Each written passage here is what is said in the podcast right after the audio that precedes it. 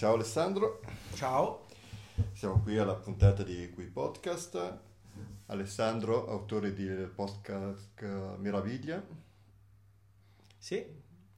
Raccontami, come, come decido di partire questa avventura nel mondo del podcast? Allora, è iniziato, Mirabilia è iniziato un po', un po per caso, ovviamente non, non c'è stato un, un progetto specifico, eh, ma è nato dall'esigenza di raccontare delle storie. Esigenza perché? Perché eh, molte storie leggendo libri, leggendo soprattutto articoli, newsletter, un sacco di cose a cui sono abbonato, che mi fa piacere leggere, eh, che vengono dalla storia contemporanea, dalla storia antica, cose interessanti, eh, andavano un po' disperse, cioè non, non, non, si riusciva a raccoglierle in qualcosa, storie che magari raccontavo agli amici, eh, ai parenti eh, e poi la cosa finiva lì. Eh, mi è venuta la voglia durante il lockdown, durante la pandemia, come tante, come tante altre persone, è venuta la voglia di fare qualcosa anche per passare il tempo. C'era anche il tempo per imparare a fare cose nuove. Chi panificava, chi faceva l'uncinetto, chi cantava al balcone, chi cantava dal balcone. E, e, io ho deciso che mi sarebbe piaciuto raccogliere tutte queste storie da qualche parte, però fare l'ennesimo blog, l'ennesimo sito, mi sembrava, non lo so, di, di, di, disperdere questa roba in un canale che ormai è molto poco frequentato. E invece stavo già ascoltando diversi podcast eh, prima di questa cosa, soprattutto in macchina, durante i viaggi in macchina, e ho detto, va, proviamo, proviamo a fare un po', proviamo a capire che cos'è un podcast. Mm-hmm. E quindi la prima cosa è stata capire cos'è, come funziona, eh, su che meccanismi, che cosa bisogna fare, che, cosa, che software serve, che attrezzatura serve. E in realtà per fare un podcast serve poco, non servono attrezzature costose, si possono fare cose di ottima qualità anche con attrezzature veramente alla portata di tutti. Eh, serve, serve un, un, microfono, uno dei tanti software gratuiti che permettono di registrare e diciamo, tagliare, copiare, incollare le tracce e magari se si lavora col computer un mixerino per mixare il segnale del, del microfono con quello, con quello del computer per poter inserire della musica e poter registrare su più tracce contemporaneamente. Una volta capita questa cosa, dove si mette il podcast, che esistono dei siti dove appunto è possibile eh, posizionare questi file in maniera tale che poi siano disponibili le varie piattaforme, la distribuzione è auto- assolutamente automatica. Ormai ci sono piattaforme che fanno tutto da sole. Quindi una volta depositato il file, eventualmente una fotografia per eh, rappresentare la puntata, un titolo, una piccola descrizione se si vuol mettere, la puntata automaticamente viene distribuita a tutti i vari eh, canali di distribuzione dei software, quindi di, di podcast ehm, quindi Apple, Google, Spotify e così via. All'inizio il podcast ovviamente non lo ascoltava nessuno mm. o quasi. Quali sono stati i primi ascolti? Ah, i primi ascolti veramente pochi, nel senso quando una puntata faceva inizialmente poteva fare 10, 20 ascolti, era assolutamente amici e conoscenti. Ehm, ricordo che quando una puntata ha fatto 100 ascolti è stato proprio festeggiato. Wow. Ho festeggiato, festeggiato perché non avrei mai creduto. E poi questa cosa ha iniziato a crescere in maniera organica, come dicono esperti del web, quindi tranquillamente una curva che andava crescendo, un po' con l'aumento delle puntate, un po' con l'aumento del pubblico. Tutto questo fino a circa quest'estate. Questa, quest'estate del 2022 eh, è successo qualcosa che ha cambiato decisamente la curva mm-hmm. degli ascolti si è improvvisamente iniziata a impennare con una progressione geometrica. Non so, non ho idea di che cosa sia successo forse si è raggiunta una massa critica di puntate forse ho iniziato a fare delle interviste all'interno delle puntate che hanno un po' aperto eh, la nicchia eh, non, ma in realtà non lo so Mm, come in tutte queste cose non mm. sai mai qual è la vera ragione. Qual è il fatto scatenante. No, è difficilissimo capirlo. E, mm, e, e di colpo hanno iniziato a crescere e ogni volta era una sorpresa continua perché eh, non avevo idea di dove andasse a parare questa crescita. Questa crescita è culminata più o meno a novembre del, del 2022 con uh, un picco di ascolti veramente altissimo. Uh, in totale adesso Mirabilia um, si avvia verso i 200.000 download, è stata al 51 posto assoluto della classifica di Spotify dei podcast in Italia. Ecco un altro obiettivo che quando le cose hanno iniziato ad andare bene, quindi c'era questo, questo successo, uno degli obiettivi che avevo sempre pensato non avrei mai raggiunto era quello di entrare nei primi 100 podcast italiani, perché ovviamente ci sono produzioni molto professionali fatte da aziende che fanno questo di mestiere, radiofoniche, eh, aziende che producono podcast con anche budget importanti, attori, eh, voci narranti che investono in pubblicità e tutto ciò, eh, però nonostante questo invece con mia grandissima sorpresa eh, siamo Mirabilia è entrato di prepotenza diciamo nella classifica arrivando addirittura fino al 51 posto. Poi ovviamente questo nella classifica di Spotify questi, questo andamento è molto altalenante dipende quando pubblichi una puntata può avere anche lì è difficilissimo capire perché una puntata ha un successo strepitoso e altre, altre puntate magari un po' meno. Mm, quanto fa in media una puntata?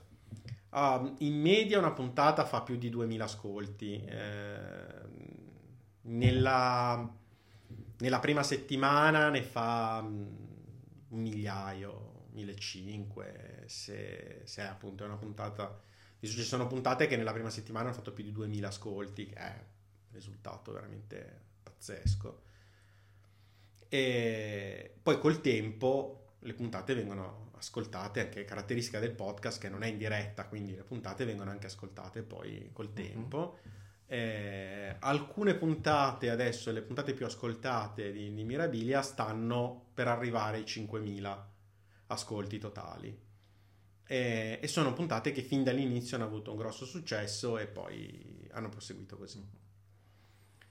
Eh, quindi diciamo che con questa tra virgolette, popolarità, perché comunque stiamo sempre parlando di un podcast amatoriale, succedono anche tutta una serie di cose, cominciano ad arrivare le mail, le persone che ti scrivono, i commenti sui social, eh, c'è un po' si innesca anche un meccanismo di questo tipo. E la cosa che a me fa più piacere in assoluto, devo dire, sono appunto i feedback, quindi le persone che non è che mettono like e non commentano. e non fanno nulla, ma persone che magari scrivono delle mail, eh, alcune persone hanno suggerito delle idee, ancora adesso ho due mail di là da leggere dove mi propongono 4-5 storie che dovrò esplorare, una forse la conosco, per capire se si può fare una puntata, perché Mirabilia nel suo piccolo ha una linea editoriale, quindi eh, si cerca, intanto si cercano delle storie che siano non troppo note, oppure un'angolatura su queste storie che sia molto molto specifica e, e poco conosciuta, perché non ha senso andare a raccontare alle persone delle storie che conoscono già, ci deve essere un po' di, sus- di suspense anche nello scoprire un qualcosa che non si sapeva e hai ascoltato una puntata hai imparato qualcosa.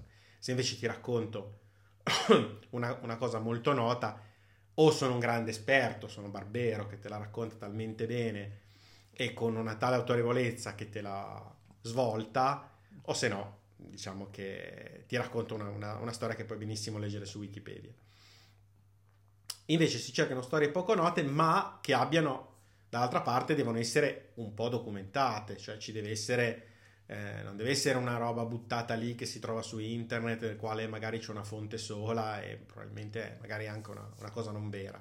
Devono esserci un po' di documenti a corredo, più fonti che la confermino, quindi sono interessanti per le inchieste giornalistiche oppure qualche notizia che emerge da, da, dagli archivi storici mm-hmm. di qualche personaggio secondario che però è, è incredibile, ha, ha avuto una, una, una, storia che forse meritava ecco, più notorietà, ma che comunque è interessante sentirsi, secondo me, sentirsi raccontare. Perché ho ascoltato tante tue puntate, la cosa appunto che sono quasi tutte storie che una persona non conosce.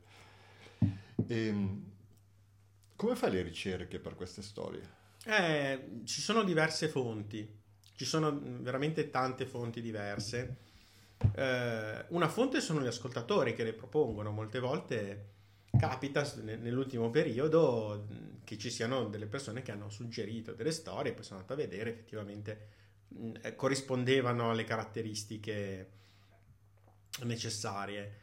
Eh, molti arrivano dalle newsletter, sono iscritto a un sacco di newsletter, uh-huh. eh, sia a sfondo storico sia a sfondo giornalistico e ogni tanto emergono delle storie, queste soprattutto relative alla quotidianità, quindi eventi successi da poco, eh, puntate che sono nate dalla, da, da, un input arrivato nella newsletter, poi chiaramente si va a approfondire e si capisce se c'è, però lo spunto, l'idea, il lampo che ti dice questa potrebbe essere una storia da raccontare arriva magari da, da una newsletter, storie che ho fatto sulle criptovalute o su eventi recenti, eh, diciamo de, del, degli anni 2000, quasi tutti arrivano da, gli spunti arrivano da queste newsletter, che sono newsletter americane di solito che raccontano biografie di personaggi americani e non interessanti.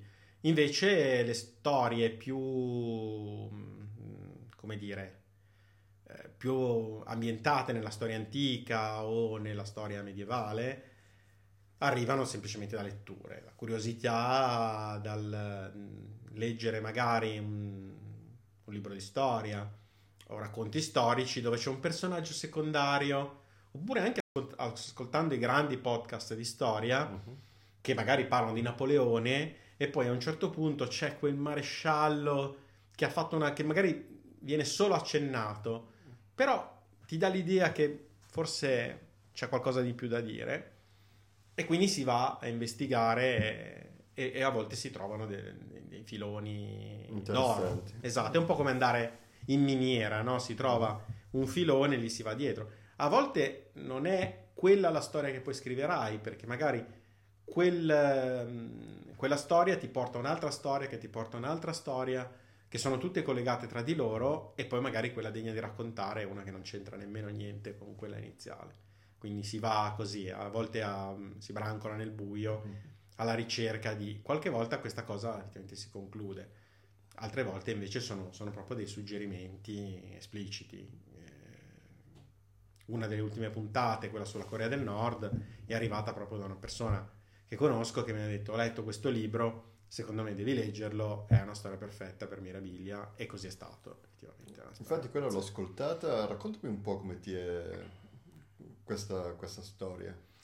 Allora, questa storia mh, racconta, è una, è una, storia particolare, viene, che appunto nasce da un suggerimento e da un libro che è stato scritto proprio su, quest, su una vicenda molto particolare relativa alla vita di Kim, Kim Sung-il, che è il secondo grande dittatore della Corea. La Corea, ha avuto, la Corea del Nord mm. ha avuto tre grandi dittatori a oggi. Eh, il, il, primo, il, diciamo, quello che è arrivato subito dopo la liberazione della Corea, uno di mezzo, e poi Kim Jong-un, che è il dittatore attuale. Mm-hmm eh, è una storia di famiglia perché Kim in, in coreano è il cognome, la, la, la, prima, la, prima, parte del nome è il cognome, sono tutti figli, eh, del, del, figli e nipoti del, del primo dittatore e, e, Kim Jong-il, il secondo, eh, secondo di questi dittatori, era, è stato quello che forse è stato più particolare, più interessante. Perché era un grandissimo appassionato di cinema, per esempio, una cosa molto strana per un paese così chiuso lui ha contrabbandato decine di migliaia di film durante la sua gioventù per creare questa enorme cineteca di film stranieri, contrabbandati nelle valigette diplomatiche, mm-hmm. perché ovviamente non si poteva assolutamente fare questa cosa, erano tutti privi di diritti. E c'era tutta una, un'organizzazione parastatale in Corea del Nord con decine e decine di dipendenti che lavoravano per procurare i film solo per la visione di, di Kim. Solo lui si metteva in queste sale, si proiettava questi film che andavano di tutti i generi, ovviamente. Anche lui era un grande fan zero, dei, dei, dei, film di 007, per esempio. E, mh, si vede anche poi nella sua vita quanto questo l'abbia influenzato, quanto lui si identificasse con un cattivo di 007 abbia cercato di incarnare quella, quella figura. Sì, Oppure, infatti sembrava sì. un, un, personaggio di 007 quando sì. faceva rapire gli attori. Esatto.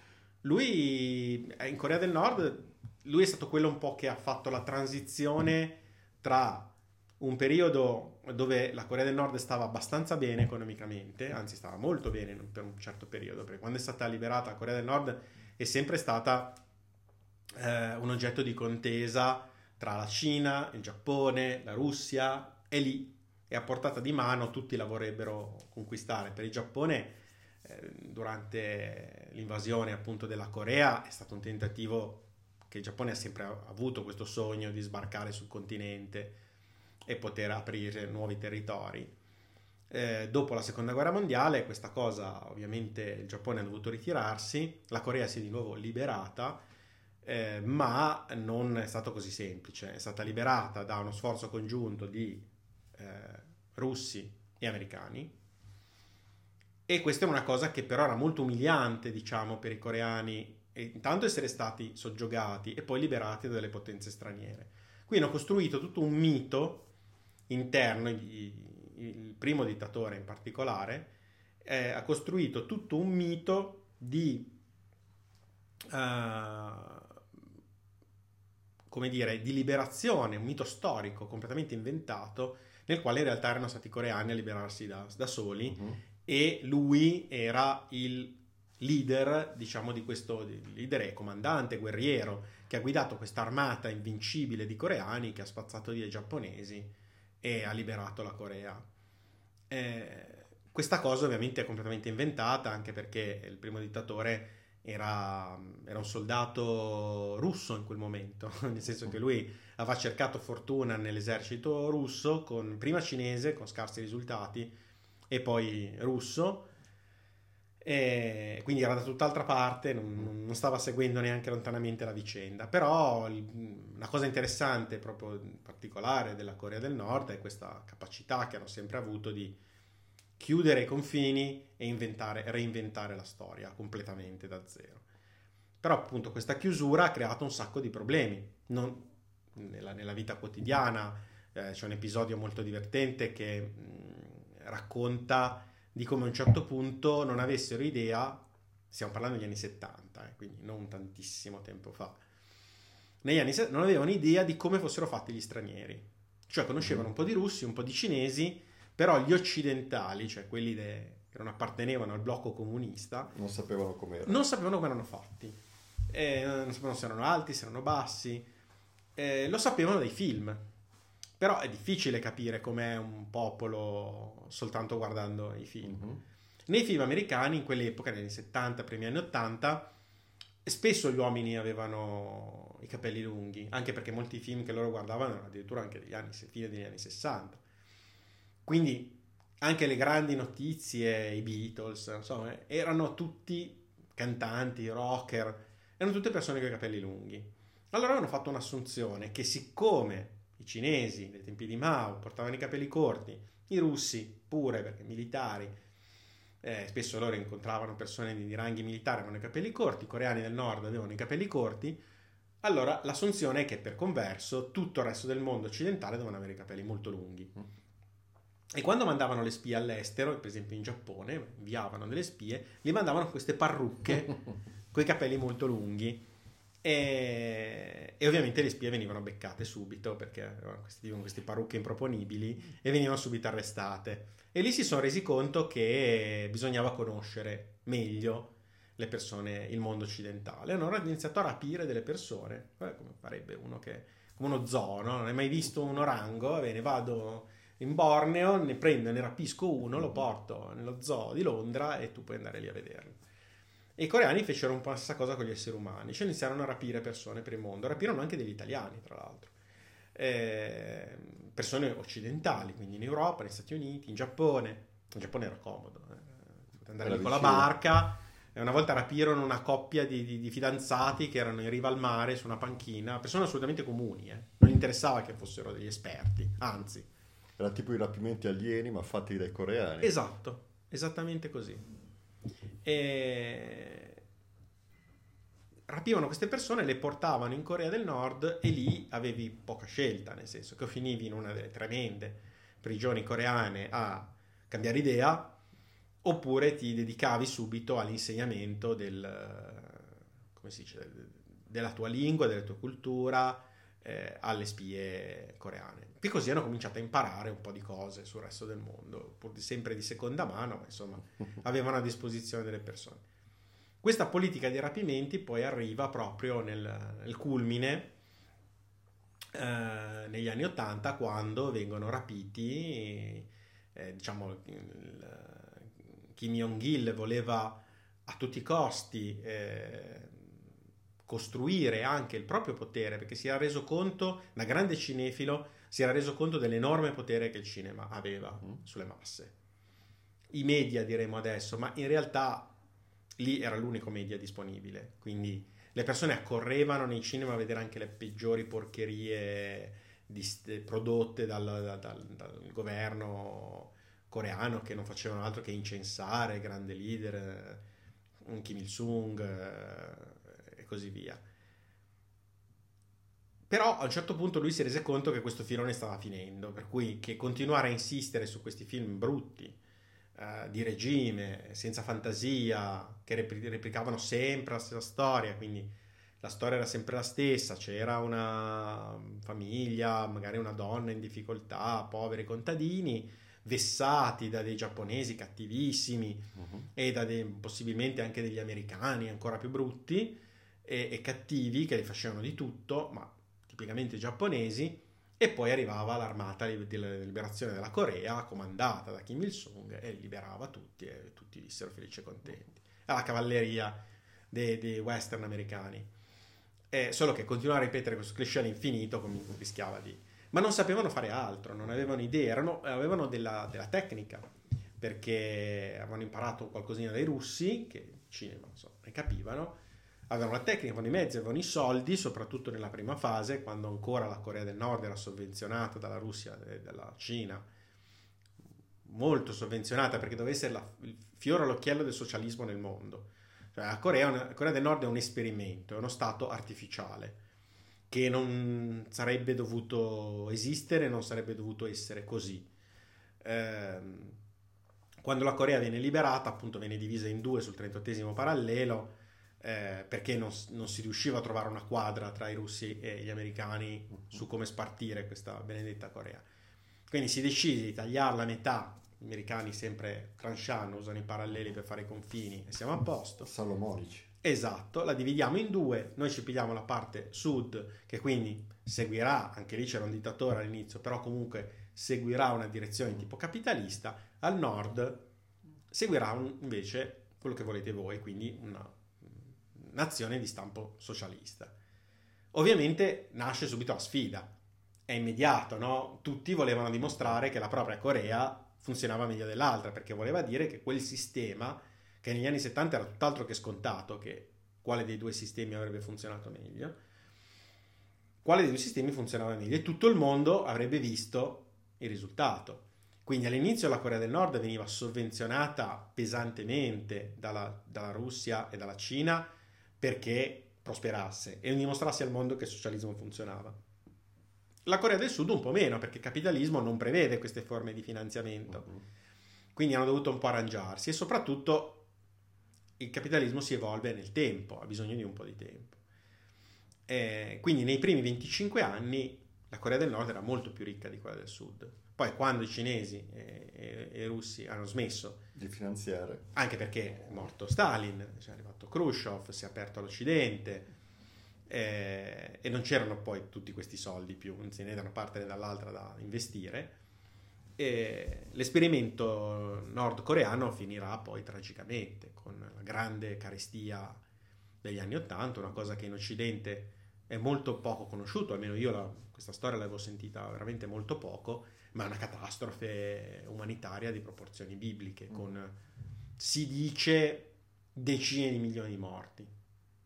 Cioè, no, scusate, due milioni di morti su una decina di abitanti. Di abitanti. È tantissimo, una carneficina, i morti abbandonati per strada, perché proprio a un certo punto Eh, a differenza del sistema capitalista che trova in qualche maniera il modo di arrabattarsi anche nelle difficoltà perché c'è l'inventiva personale, i sistemi organizzati dall'alto, che siano socialisti o no, eh, nel momento in cui il sistema si rompe, si spacca completamente, non ha meccanismi di autosussistenza. Nel momento in cui lo Stato non dava più da mangiare alle persone, basta, le persone morivano di fame, punto. Tant'è che adesso, con il regime di Kim Jong-un, c'è un'apertura non ufficiale, ma al mercato privato, perché hanno capito che lasciare che le persone, sia, soprattutto per il cibo, si auto-organizzino un pochino è di fatto un mercato nero, ma è estremamente tollerato perché appunto garantisce che non risucceda cosa del genere. Insomma, grande competizione tra i due stati e in Corea del Sud cominciano però a emergere le opere artistiche di, di livello superiore, la libertà, con tutti i suoi problemi e i suoi difetti, il capitalismo di sicuro non limita la creatività delle persone come accadeva in Corea del Nord dove di fatto le persone erano dei, dei, degli automi, sono tuttora degli automi, delle macchine a servizio del, del governo. Non hanno specializzazioni, non hanno possibilità di sviluppare delle passioni, fanno, quelli che facevano il cinema avrebbero potuto l'indomani essere spostati a fare contabilità e per loro era esattamente la stessa cosa. E quindi in Corea del Sud negli anni 80 soprattutto, anzi fin dagli anni 70, esplode il grande cinema sudcoreano che arriva anche in Occidente.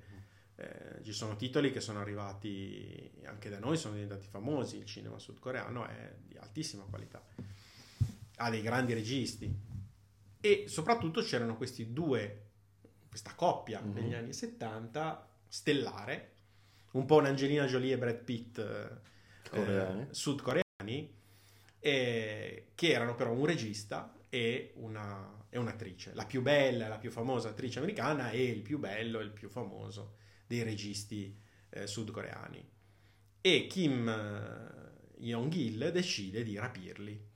Decide di andare là e prenderseli. Erano un po' arrivati a fine carriera, eh? aspetta, li segue, aspetta che negli anni Ottanta la loro carriera vada un po' nel dimenticatoio e dice a questo punto che si vede che i sudcoreani non li vogliono più, me li prendo io.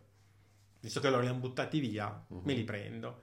Prima rapisce lei, l'attrice, e con questo percorso viene messa in una casa di correzione dove le viene insegnata tutta la cultura, eh, come ci si deve, come si vive nella Corea del Nord, c'è un processo di rieducazione molto lungo. Anche lui eh, lui va a cercarla, va a Hong Kong perché la va a cercare, è convinto che l'abbiano rapita i nordcoreani ma non ha le prove. E durante questa sua indagine rapiscono anche lui. Solo che lui è un po' più di scorza, un po' più dura, ci, ci vuole di più per educarlo, nel senso che finirà poi, tenterà di scappare più volte da queste case di correzioni. E alla seconda fuga verrà messo in una prigione terribile dove starà per anni e anni in condizioni terrificanti, eh, con torture fisiche psicologiche di ogni genere. Però alla fine riuscirà a scamparla, nel senso che ovviamente il dittatore non voleva che morisse, quindi nonostante le condizioni terribili che dovevano proprio spezzare la sua resistenza psicologica, eh, veniva comunque salvato quando rischiava di morire. Alla fine, quando si convincono che questa specie di cura ha funzionato e che lui si è messo in riga, lo riuniscono alla moglie e nel frattempo, quando già erano, erano in Corea del Sud, prima del rapimento, si erano separati, erano rimasti in contatto, ma si erano separati. E quindi Kim Jong-il dice: Ah, benissimo, adesso molto contento perché lui era molto felice di poter manipolare la vita delle altre persone di averli come dei burattini, no? gli piaceva giocare con le, con le, vite delle persone come se fossero dei, delle marionette o degli attori di cui lui era regista e quindi li, li fa rincontrare e, e, dice adesso vi sposerete di nuovo perché l'ho deciso io. Uh-huh. Li fa risposare e, ed è convinto e dice adesso vi darò quello che in Corea del Sud non, non vi hanno mai dato e non vi davano sicuramente più, cioè soldi e mezzi cinematografici praticamente illimitati. E tieni conto che il, gli studios della Corea del Nord eh, in quel momento, che vengono ampliati, sono di 200.000 metri quadrati più grandi degli studios della Metro Goldwyn Mayer in California. Sono enormi, 900.000 metri quadri, quasi un milione di metri quadri di, di studios, una cosa impensabile. 2 milioni di, di dollari dell'epoca all'anno di budget per fare quello che vogliono. Chiaramente loro sanno che non possono fare proprio quello che vogliono, però Kim Jong-il è chiaro, gli dice non fate un'altra porcheria come quelle che c'è, lo sappiamo che noi facciamo delle porcherie, uh-huh. cercate di non fare una porcheria, vi abbiamo rapiti apposta perché facciate un qualcosa di europeo, perché per loro il cinema era perfetto, era il cinema europeo. E poi loro che fingono da bravi attori per tutto il tempo, sia lei che lui, eh, fingono di essere completamente ormai soggiogati dalla, da, dalla propaganda e quindi di voler davvero fare questa cosa, fanno diversi film, ne fanno, eh, tutti abbastanza brutti, a dire il vero, uno passabile e uno arrivano poi veramente a fare il, il film più tremendo che merita di essere visto, cioè su YouTube se lo cercate, è un remake, la, la risposta nordcoreana a Godzilla.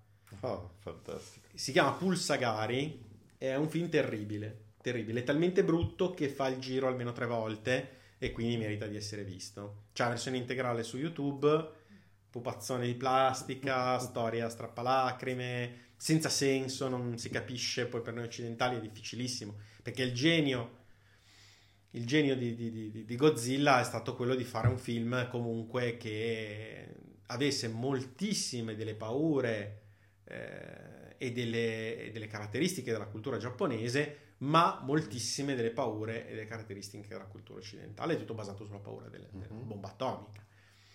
Invece Pulsagari è basato su un'altra paura, cioè Pulsagari è un mostro che però ha una coscienza di classe, che okay. è un mostro socialista, che decide di, vendi- di vendicare e di aiutare un gruppo di contadini, siamo sempre là, vessati da un un re cattivo e, ed è fatto di ferro, mangia ferro, un, quando nasce è molto piccolino, il pulsagari è un, alto qualche centimetro, poi mangia tutto il ferro che trova, diventa un grande mostro, uccide, sconfigge eh, in una battaglia epica in cui ci sono anche dei missili, anche se siamo nel Medioevo, non importa, e distrugge l'armata del re, lo uccide, lo schiaccia sotto un piede eh, anzi sotto una zampa, e poi torna al villaggio, dove però continua a mangiare tutto il ferro che c'è. I contadini hanno bisogno del ferro e quindi alla fine i contadini decidono, diciamo, la, la contadina in particolare che gli ha dato vita, decide in qualche maniera di farlo sparire con una specie di magia. E lui diventa un puntino di luce e scompare nel cielo e si liberano di questo mangiatore di ferro. Ci sono delle metafore interessanti anche in questa cosa. Ah, no? La trama di per sé non è male. Non è male, non è male perché appunto questo finale fa quasi pensare, a molti ha fatto pensare che eh, il regista sudcoreano volesse mettere in quello una critica proprio al grande, al, al caro leader. Perché i leader si dividono, in, sono, ognuno ha un, un aggettivo. Il primo, eh, Kim Il-sung, era grande leader il secondo, di cui stiamo parlando adesso, Kim, Kim Jong-il, era eh, il caro leader. E quello attuale mi sembra che sia il leader, non me lo ricordo, popo- molto popolare, fantastico, splendido, una roba del genere. Dovrei il leader supremo? No, no, no, no, no, no. È una cosa più confidenziale che riguarda la sua... Sì, sì, la, la, il fatto che sia particolarmente brillante. Ah, il simpatico leader. Sì, simpatico, intelligente. Vabbè, comunque il film è costato un sacco di soldi perché ovviamente per l'epoca era comunque difficile, ma è comunque terrificante, mm. è veramente, è veramente brutto. Eh, però c'è questa cosa per cui questo mostro che mangia il ferro dei contadini, prima li aiuta e poi, e poi no, e poi diventa un problema. Mm-hmm è una metafora assolutamente interessante. Diciamo, l'unica cosa che poi si salva di, di, questo film che per il resto è fatto, recitato molto, è girato anche con effetti speciali terrificanti, pure per l'epoca, eh, pure considerato l'epoca. Che era degli anni 80? Sì. E dello stesso anno, po- poco dopo Godzilla, perché era, doveva essere appunto una risposta a quella roba lì. Altri film invece hanno più successo, sono film più seri, più impegnati, vengono girati in Europa, quindi i due finalmente riescono ad avere il permesso di andare all'estero aprire una casa di produzione che prima doveva essere a Budapest, come quasi tutte le case di produzione, anche adesso va sempre in Ungheria, ancora oggi per mettere case di produzione, che è una storia del cinema lunghissima. Alla fine loro riescono a convincere a farla Vie- a, ad aprire a Vienna questa società e durante un viaggio a Vienna riescono a scappare all'ambasciata e, e, se, ne, e se ne tornano negli Stati Uniti dove hanno il loro bel da fare a convincere anche la controparte che comunque loro erano stati rapiti e non erano andati volontariamente, perché non era così scontato. Per fare questo avevano anche trafugato delle registrazioni rischiando la pelle, proprio per avere delle registrazioni di, del leader che, che, diceva di averli rapiti. Mm-hmm. Poi finiranno la loro carriera in maniera abbastanza misera perché lui cercherà di nuovo di riprendere a fare film in California, ma un po' il problema della lingua, un po' la, eh, il fatto che come, come, regista era arrivato, probabilmente il suo tempo l'aveva fatto, fa solo delle porcherie inguardabili, film sull'Oriente, su personaggi orientali veramente brutti, ma e pensare che proprio lui eh, in gioventù aveva avuto per le mani niente meno che il il, lo script originale, questa sceneggiatura originale, dal quale poi verrà fuori Rambo. Ed lui è stato il primo che ce l'ha avuta, uno dei primi che l'ha avuta per le mani e poi non è riuscito a, fare, a farci lui un film ovviamente, però è stato uno dei primi che l'ha identificata come una cosa che poteva avere una, un valore. E infatti poi ci verrà fuori quel capolavoro del cinema che che Rambo perché effettivamente è uno script originale incredibile. Ah, una storia interessante. Cioè, questa, questo dittatore che rapisce gli attori per fare i film nel suo paese mm. sembra proprio un pessimo B-movie di, di, spionaggio. Esatto, sì.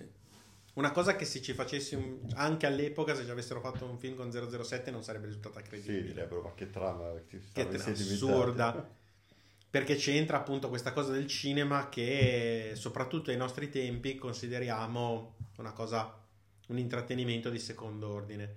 Ma vuoi che, che, era que- che erano i tempi che erano, e vuoi che era la Corea del Nord, quindi a cui dobbiamo togliere 40-50 anni di arretratezza culturale, anche di più, il cinema è un, cosa, uno strumento di potere incredibile. A un certo punto il, Kim Jong-il si rende proprio conto che è un'arma più potente delle bombe atomiche.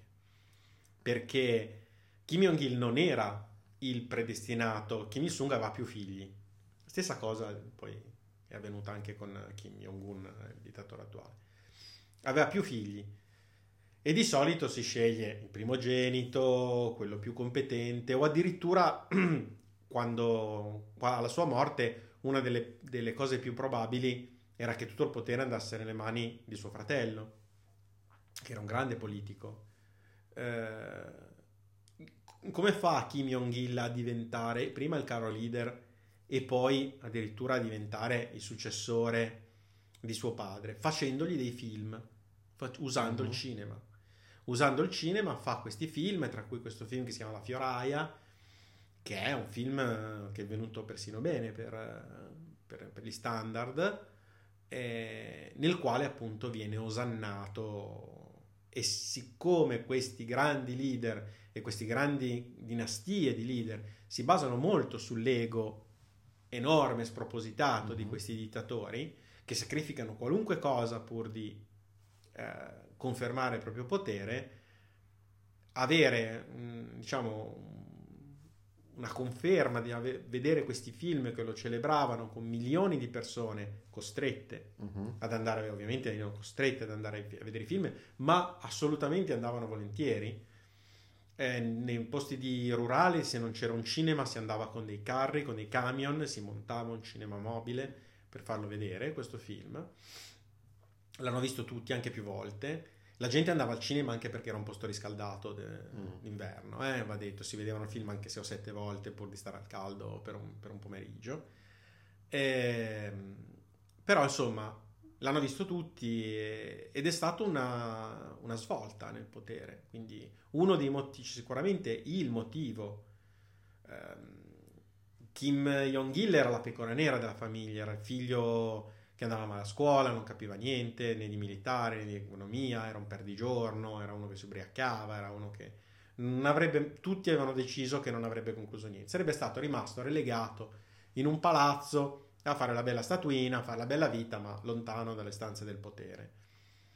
E invece, proprio grazie al cinema, quando eh, appunto il- c'è, c'è una delle grandi purghe all'interno del, del governo nordcoreano, quindi il, eh, il vice leader e tutti i suoi accoliti e le loro famiglie, perché poi in Nord Corea funziona così, se tu fai qualcosa di sbagliato non la paghi solo tu, la pagano tutti i tuoi amici, parenti fino a un certo grado, che vengono tutti uccisi o deportati nei, nei campi di concentramento, in queste prigioni o nei campi di lavoro. Eh, hanno un modo di dire che corrisponde al nostro italiano andare in campagna, quindi quando si dice tizio è andato in campagna non è una buona notizia, vuol dire che è andato in un campo di lavoro e non si sa se torna.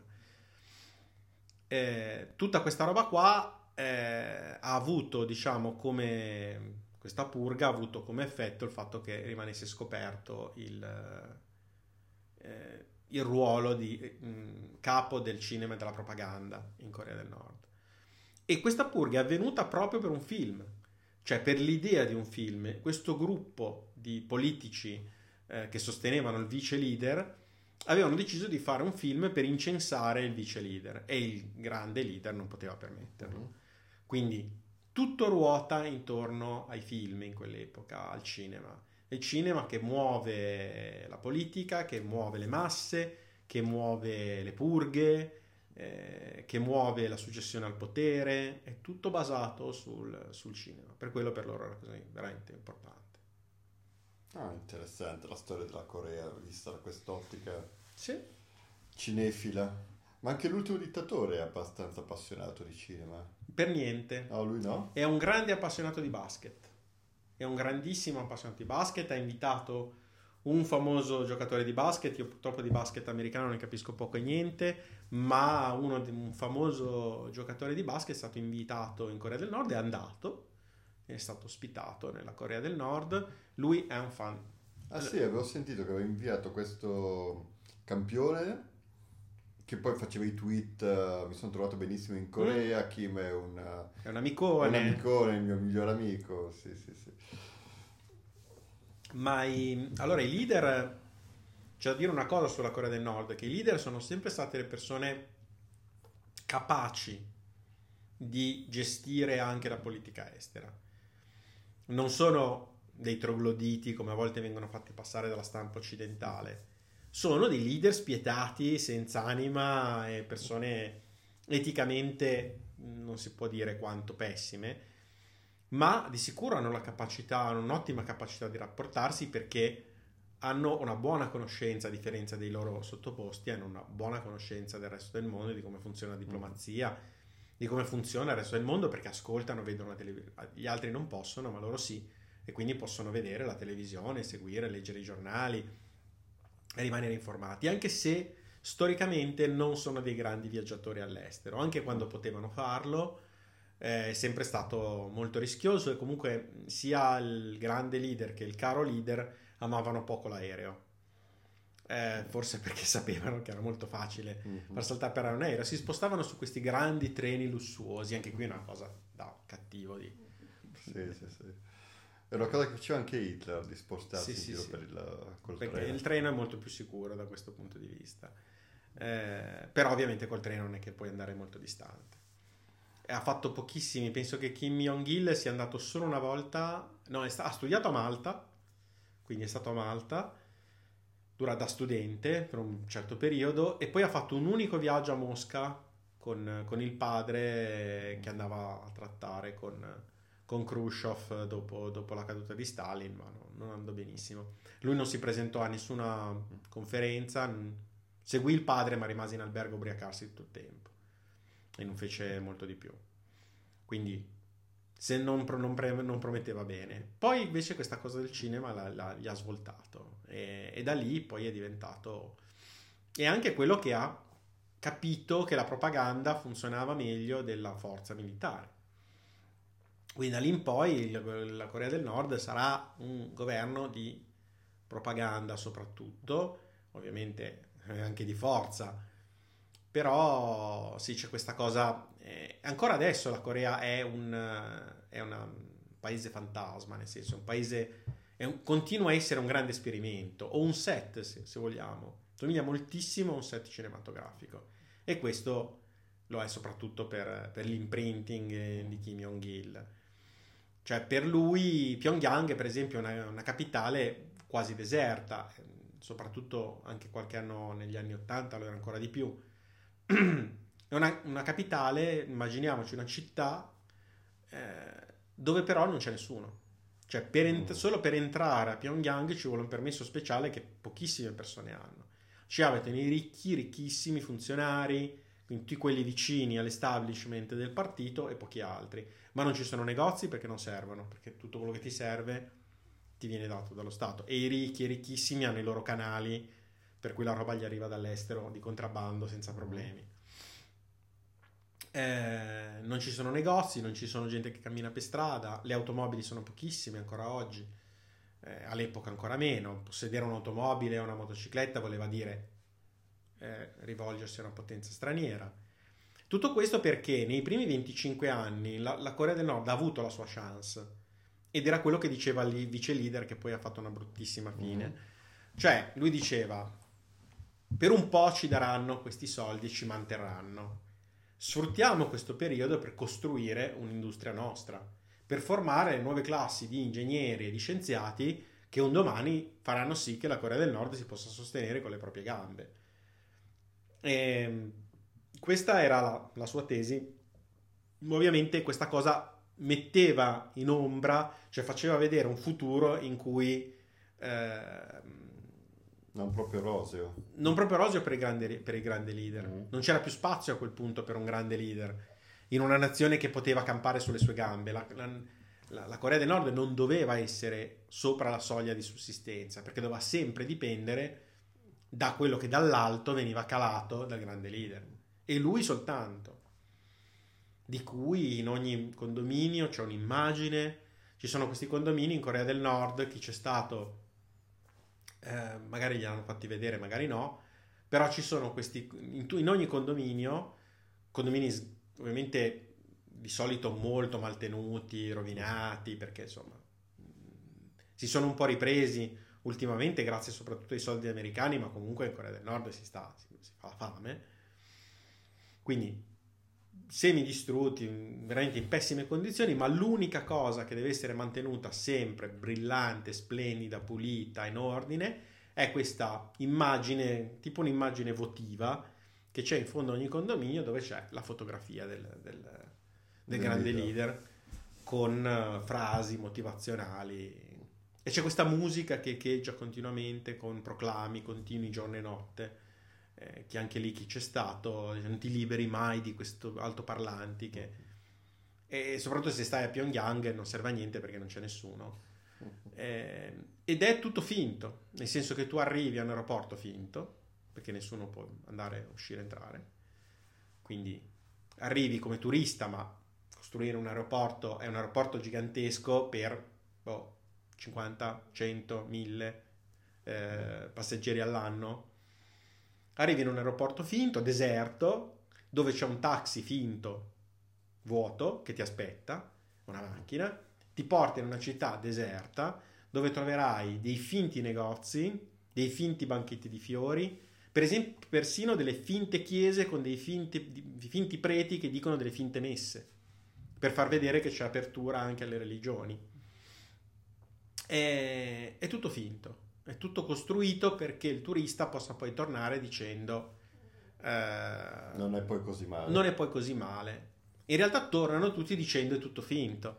eh, perché noi occidentali da questo punto di vista siamo molto più sgamati, ma non, non è perché siamo più furbi, è che loro, il loro punto di vista è estremamente limitato e anche i loro mezzi. Quindi in qualche modo loro sperano di poter ingannare i turisti facendogli vedere una, una realtà completamente artificiale. Mm-hmm. Però non è, chiaramente non è, non funziona, funziona poco. Con i potenti, con i ricchi, con Trump, con questo giocatore, con, con, con loro si impegnano un po' di più. E siccome questi grandi personaggi sono abituati a questo, a che tutto sia finto intorno a loro in qualche misura, perché quando un presidente, un presidente degli Stati Uniti si muove, non è che lo mettono, guarda, vai su Booking, prenotati un albergo e poi ci si vede alle 10. È tutto organizzato intorno a loro. Non notano una cosa così stridente in Corea del Nord, dove sono gli unici. Perché lì è ogni visita di un turista, eh, e sono rare, perché i visti sono rari e anche le persone che ci vogliono andare sono rare, bisogna avere un certo coraggio e non sia mai che gli serve un altro campione di italiano, di svizzero da, tenere. da tenersi. Eh, però appunto, se quei, per quei pochi visti che ci sono, eh, è come fare una visita di Stato, solo che un capo di Stato è abituato a quel trattamento, un privato cittadino no, e quindi non funziona molto. Mm-hmm. Ci si aspetterebbe di trovare un aeroporto affollato, non riuscire a prendere il taxi, trovare gli autobus, non riuscire ad esserci traffico per strada, invece no, è esattamente come essere presidente degli Stati Uniti che va in visita in una città. Tutto è fatto apposta per te e si fa eh, con i grandi i papi, i presidenti delle grandi nazioni si mettono, si fanno aprire dei negozi che non dovrebbero essere aperti, si mettono dei, fiori, dei fiorai per la strada che non dovrebbero esserci, cioè tutto questo allestimento è una cosa che viene fatta con le grandi visite di Stato viene controllato che sia tutto pulito, si asfaltano le strade. E lì è uguale, solo che lo fanno per chiunque. Mm. C'era un ragazzo che aveva fatto un uh, video in, su YouTube del suo viaggio in Corea e raccontava appunto che gli avevano dato una guida personale mm-hmm. che lo accompagnava in sì, giro. Generalmente una donna. E la cosa interessante che gli è successo è che mentre viaggiavano in macchina per stare da Corea, l'autista aveva investito un ciclista e sono andato nel panico perché non sapevano come gestire il fatto che avevano investito qualcuno, non arrivava l'ambulanza per soccorro, quello era il moribondo. Esatto, sì, sì. Eh, perché non è, non è previsto, probabilmente non è, tanto non è previsto che ci siano delle macchine. Uh-huh. Non esiste il concetto di patente, quindi anche lì chi guida è perché ha la macchina o gli viene detto di guidare, quindi non hanno grosse esperienze, guidano malissimo. E quindi quelle poche macchine riescono anche a fare degli incidenti. E ovviamente non sono minimamente attrezzati cioè, normalmente in Corea del Nord, se tu investi, tu hai la macchina, hai il diritto di investire chiunque. Sembra, brut- sembra assurdo, esagerato, mm-hmm. ma è la realtà. Ora, non, non, so se la realtà attuale, ma di sicuro fino a 20 anni fa, era, 30 anni fa, era la, la, la verità. Cioè, quei pochissimi che potevano permettersi di avere una macchina, sempre Mercedes, rigorosamente Mercedes, mm-hmm. se tirava sotto uno, era talmente importante lui al posto del, dell'investito che non tornava neanche indietro a guardare. Quindi sì, è così. C'è questo grossissimo, ancora oggi un grosso divario e sembra che adesso, eh, ascoltando un altro podcast eh, molto bello sull'Oriente che si chiama Altri Orienti, eh, sentivo parlare, c'era una puntata su Kim Jong-un eh, diceva che si sta richiudendo un pochino la Corea del Nord nuovamente, c'è un momento di nuovo di chiusura, di regolamentazione del mercato nero, eh, del mercato libero, perché sta prendendo un po' troppo largo, si sono accorti che devono tirare un pochino, se no rischia di... Eh, rischia di aver, si, si rischierebbe quasi che tutti abbiano da mangiare, invece questa cosa non deve succedere ma soprattutto non, non, ci deve essere questo potere parallelo, cioè è, una, è, un male necessario per loro che ci sia il mercato nero. Però d'altronde è il modo in cui mangiano il 70% dei coreani, quindi non, non possono eliminarlo, ma non possono nemmeno tollerarlo oltre un certo limite. E quindi è tutto, a tutt'oggi una, una, una nazione che non ha mai sviluppato e non riesce a sviluppare un'industria autonoma. Quindi vive di poco e di niente. Vive fondamentalmente di sovvenzioni. Adesso non sono più, uh, non sono più i, solo i russi e i cinesi a sovvenzionarla, ma anzi adesso moltissimi soldi arrivano dagli Stati Uniti. Eh, sia per vie umanitarie, perché dopo la grande carestia sono arrivati, mi sembra, 80, eh, 80 milioni di dollari dal, dagli Stati Uniti che hanno un po' rimesso in piedi la nazione che rischiavano, di, rischiavano lo sterminio. E, e da allora gli americani comunque sembra buffo perché poi questi pugni ogni 3x2 puntano un missile da qualche parte, uh-huh. tipicamente verso il Giappone. L'ultima sparata è che ci saranno i missili pronti per andare su Washington perché comunque hanno la potenza nucleare, questa cosa gli consente di, nel, nello scacchiere strategico, di rimanere, di avere comunque una certa importanza eh, e di poter minacciare, anche se sanno benissimo che quella bomba la possono sparare una volta sola, ecco, diciamo così. Il missile, famoso missile tattico, eh, che comunque non arriverebbe mai su Washington, potrebbe arrivare invece su Seoul, Infatti sono i coreani del sud a essere molto preoccupati. O al massimo sul Giappone. Negli Stati Uniti non è che non potrebbe arrivare per una questione di gittata perché probabilmente ci si potrebbe anche fare, ma verrebbe intercettato. E, e sarebbe l'ultima cosa che il caro leader, o chi, come si chiama il leader attuale, fa. Eh, però c'è questo gioco di equilibri perché anche agli americani fa molto gioco che la Corea oggi come oggi che la Corea del Nord esista perché gli permette di avere un cuscinetto di nulla, perché poi di fatto è una scatola vuota, tra la Corea del Sud e la Cina uh-huh. e anche la Russia. Quindi è de- una delle tante frontiere di tensione, di altissima tensione che ci sono nel, nel mondo. Quella di Taiwan in Oriente principalmente sono quelle di Taiwan, quelle tra, la, tra, tra l'India e, e la Cina, c'è sempre in mezzo la Cina e tra la Corea e la, e, la, e la, Cina. E lì c'è questo stato, ormai lo tengono in vita artificiale, questo stato come stato cuscinetto. Poi il fatto che abbiano la bomba atomica è un bel problema, ma d'altronde è anche un modo che consente a tutti di, probabilmente, perché io non, non sono certo un esperto di politica internazionale, però l'idea che mi sono fatto è che consenta un po' a tutti di continuare questo gioco, cioè di essere giustificati nel non attaccarli direttamente e quindi viene mantenuta lì, questa zona grigia eh, che non è come avere i cinesi alla porta di Seoul mm. o i russi, peggio mi sento.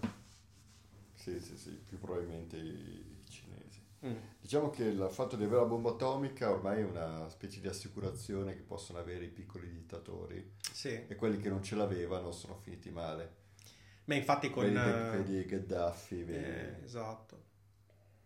E in Iraq, per esempio, una delle puntate, delle ultime puntate è proprio su una spia irachena e lì si, si parla, si va a vedere eh, il discorso dell'arricchimento dell'uranio, di come hanno fatto gli americani aiutati dagli israeliani, tra l'altro è stata un'operazione congiunta di Stati Uniti e Israele per combattere questa guerra completamente nuova in Iraq, che era fatta di spionaggio da una parte e di azioni, ter- di azioni di guerra o di guerriglia informatica uh-huh.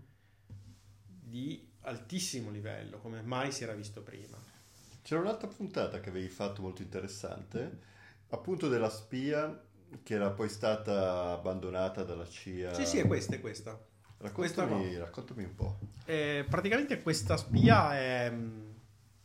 Questo era un ingegnere, un ingegnere elettrico eh, iracheno che aveva diciamo fatto carriera nel suo paese. Eh, aveva avuto era bravo aveva avuto successo aveva scalato un po' le, il mercato ed era arrivato a, ad ottimi livelli. Famiglia benestante belle case belle macchine insomma stava bene aveva una bella azienda che lavorava e stava molto bene. Poi cosa succede? succede che arriva Ahmadinejad quindi il regime di Ahmadinejad. Cosa fa? Fa una cosa che molti regimi fanno, Cioè mette uno strato, Dio, è successo anche in Italia questa cosa, eh, in un certo periodo non proprio allegrissimo della nostra storia eh, recente.